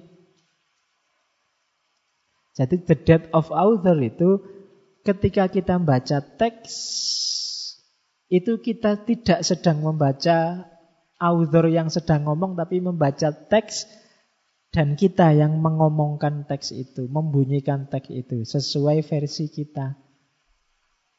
Makanya katanya Roland Barthes makna itu sifatnya multiple, multiplicity of meaning. Teksnya satu tapi maknanya banyak in the multiplicity of writing, juga of meaning, everything is to be disentangled, nothing deciphered. Jadi segala sesuatu kalau hubungannya sama teks itu bukan diartikan, tapi diuraikan. Kalau diartikan itu kan kayak diterjemahkan, enggak. Baca teks itu selalu menafsirkan, enggak sekedar memahami. Hasilnya selalu versi pembaca. Yang membunyikan selalu yang baca. Itulah namanya teori the death of author. Kalimat yang paling terkenal dari Roland Barthes, the birth of the reader must be at the cost of the death of the author. Kalau ingin pembacanya lahir, maka autornya harus mati. Kalau ndak, ya ndak mungkin ada pembaca. Namanya orang baca selalu versi dia yang baca. Oke. Jadi sebagus apa pun tulisanmu, ya yang baca suka-suka dia, dia memahami sesuai kapasitasnya masing-masing. Yang filosof ya memahami gaya filosof, yang sufi memahami gaya sufi, yang teolog memahami gaya teolog. Itu Roland Barthes. Death of Author. Kalau tidak percaya, saya ngomong ini ngaji sejak jam 8 tadi itu kan teks. Caramu menangkap masing-masing itu pasti tidak sama dengan pemahamanku sekarang. Kamu punya konotasi-konotasi sendiri. Jadi meskipun saya masih ngomong di sini, hakikatnya sebagai author teks ngaji malam ini, saya sudah mati. Kalian membunyikan sendiri-sendiri pemahamanmu terhadap teks ini. Jadi itulah the death of the author. Oke, terakhir, mumpung hujan. Kode-kode teks. Nah, ketika kita jadi pembaca, temukanlah dalam teks itu. Saya bilang tadi, Teks itu tidak sekedar teks, dia tanda. Ada yang diwakili di balik tanda itu. Ada kode-kodenya. Cara kita untuk mengungkap makna di balik tanda, paling tidak ungkaplah kode-kodenya. Ada lima yang nanti mau bikin skripsi apa tesis teks sastra, boleh pakai kode-kode teksnya Roland Bat ini. Memahami narasi cerita, memahami narasi kisah, novel, dan lain-lain. Jadi ada kode hermeneutik, ada kode narasi, ada kode semantik, ada kode simbolik, ada kode kultural. Kode hermeneutik ini kalau dianalogikan Al-Quran ini kamu berhadapan dengan teks yang mutasabihat. Makna pastinya masih teka-teki. Pembaca biasanya mengira-ngira kira-kira apa maksudnya. Itu berarti teksnya punya kode hermeneutik. Tidak pasti benar salahnya seperti apa, pembaca punya jatah improvisasi yang agak luas. Itu biasanya kode hermeneutik. Oke. Yang kedua ada kode narasi. Kode narasi itu biasanya dalam teks ada urutan-urutan tindakan, ada urutan-urutan cerita, urutan-urutan kisah. Kode narasi ini bisa eksplisit, bisa implisit, tapi gara-gara ada kode narasi ini teks jadi menarik. Apa yang diomongkan duluan, apa yang diomongkan kemudian, selanjutnya bagaimana, itu kan bikin teks jadi menarik. Pembaca biasanya menebak-nebak sekuennya. Setelah ini apa ya? Setelah ngomong ini, setelah itu ada apa? Nah, itu namanya berarti dalam teks itu ada kode-kode narasi. Terus ada kode semantik. Nah, ya, kalau ini yang yang banyak kita omongkan. Kode semantik itu yang sifatnya tadi konotasi. Konotasi kayak di desosur itu paradigmatik, itu kode-kode semantik meja hubungannya sama kursi atau hubungannya sama belajar atau hubungannya sama mebel itu kan kode-kode semantik. Terus ada kode-kode simbolik. Kode-kode simbolik ini mirip kayak semantik tapi lebih luas. Biasanya kode simbolik ini penguasanya produsennya. Kode ini dihubungkan dengan apa? Misalnya meja dihubungkan sama, uh, kursi dihubungkan sama pemilu. Oh, ini kan kode-kode simbolik. Dihubungkan sama jabatan. Kalau itu politik atau ditarik ke ranah sufi, kursi itu melambangkan mursid. Nah, ini kode-kode simbolik. Jadi untuk kode simbolik harus diperhatikan benar konteksnya. Tidak bisa hanya aspek kebahasaannya saja. Kalau kode semantik bisa. Karena dia konotatif. Ini yang ngomong maunya dibawa ke mana? Kuda kalau urusan biologi ya binatang. Tapi kalau ini urusan mesin itu mungkin maksudnya daya kuda. Nah itu kode-kode simbolik namanya. Dan yang terakhir kode kultural. Kode kultural ini yang dilacak adalah konteks sosial, politik, budaya, ideologisnya teks. Apa yang tersembunyi di balik itu? Ada budaya apa yang ingin disampaikan melalui teks? Ada kondisi sosial apa yang ingin disampaikan? Ada ideologi politik apa di balik teks? Itu namanya kode kultural. Jadi ada kode hermeneutik, kode naratif, kode semantik, kode simbolik, kode kultural. Bagi yang ingin melakukan bedah teks, teori ini bisa dipakai. Oke, sudah jam 10 lebih, masih hujan sih. Ada beberapa quote yang saya bawa malam ini. The bastard form of mass culture is humiliated repetition. Always new books, new program, new film, new item, but always the same meaning. Kurang ajarnya budaya masa hari ini adalah pengulangan yang humiliated, yang merendahkan kita sebagai manusia. Tiap hari kita ketemu buku baru, ketemu program baru, ketemu film baru, tapi tidak pernah ada makna baru. Kita selalu pakai makna yang lama. Karena hidup kita sudah penuh dengan mitos. Kita tidak pernah improve. Kita selalu muter di situ, bulat di situ terus. Dan hari ini katanya Roland Barthes ternyata what the public want is the image of passion, not passion itself. Hari ini Orang itu ternyata lebih menginginkan citra bahwa kita menyayangi daripada kasih sayang itu sendiri. Kita lebih suka pencitraan. Jadi kita lebih suka melihat image of passion daripada passionnya sendiri. Jadi kita hanya suka yang kelihatan-kelihatan. Kelihatan menyayangi, kelihatan kompak, kelihatan bersatu, kelihatan kelihatannya. Tapi sebenarnya kayak gimana biasanya nggak jadi perhatian. Nah, itu ciri manusia hari ini, katanya Roland Barthes. Jadi what the public want is the image of passion, not passion itself. Oke, Alhamdulillah sudah jam 10.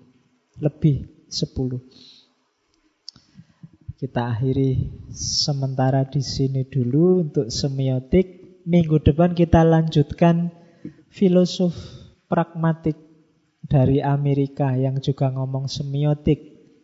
Charles Sanders Peirce. Ya. Teorinya dikenal orang sebagai agak berbau pragmatis, sebagaimana cirinya orang Amerika. Kita ketemu minggu depan, sebelum nanti diakhiri di Umberto Eco.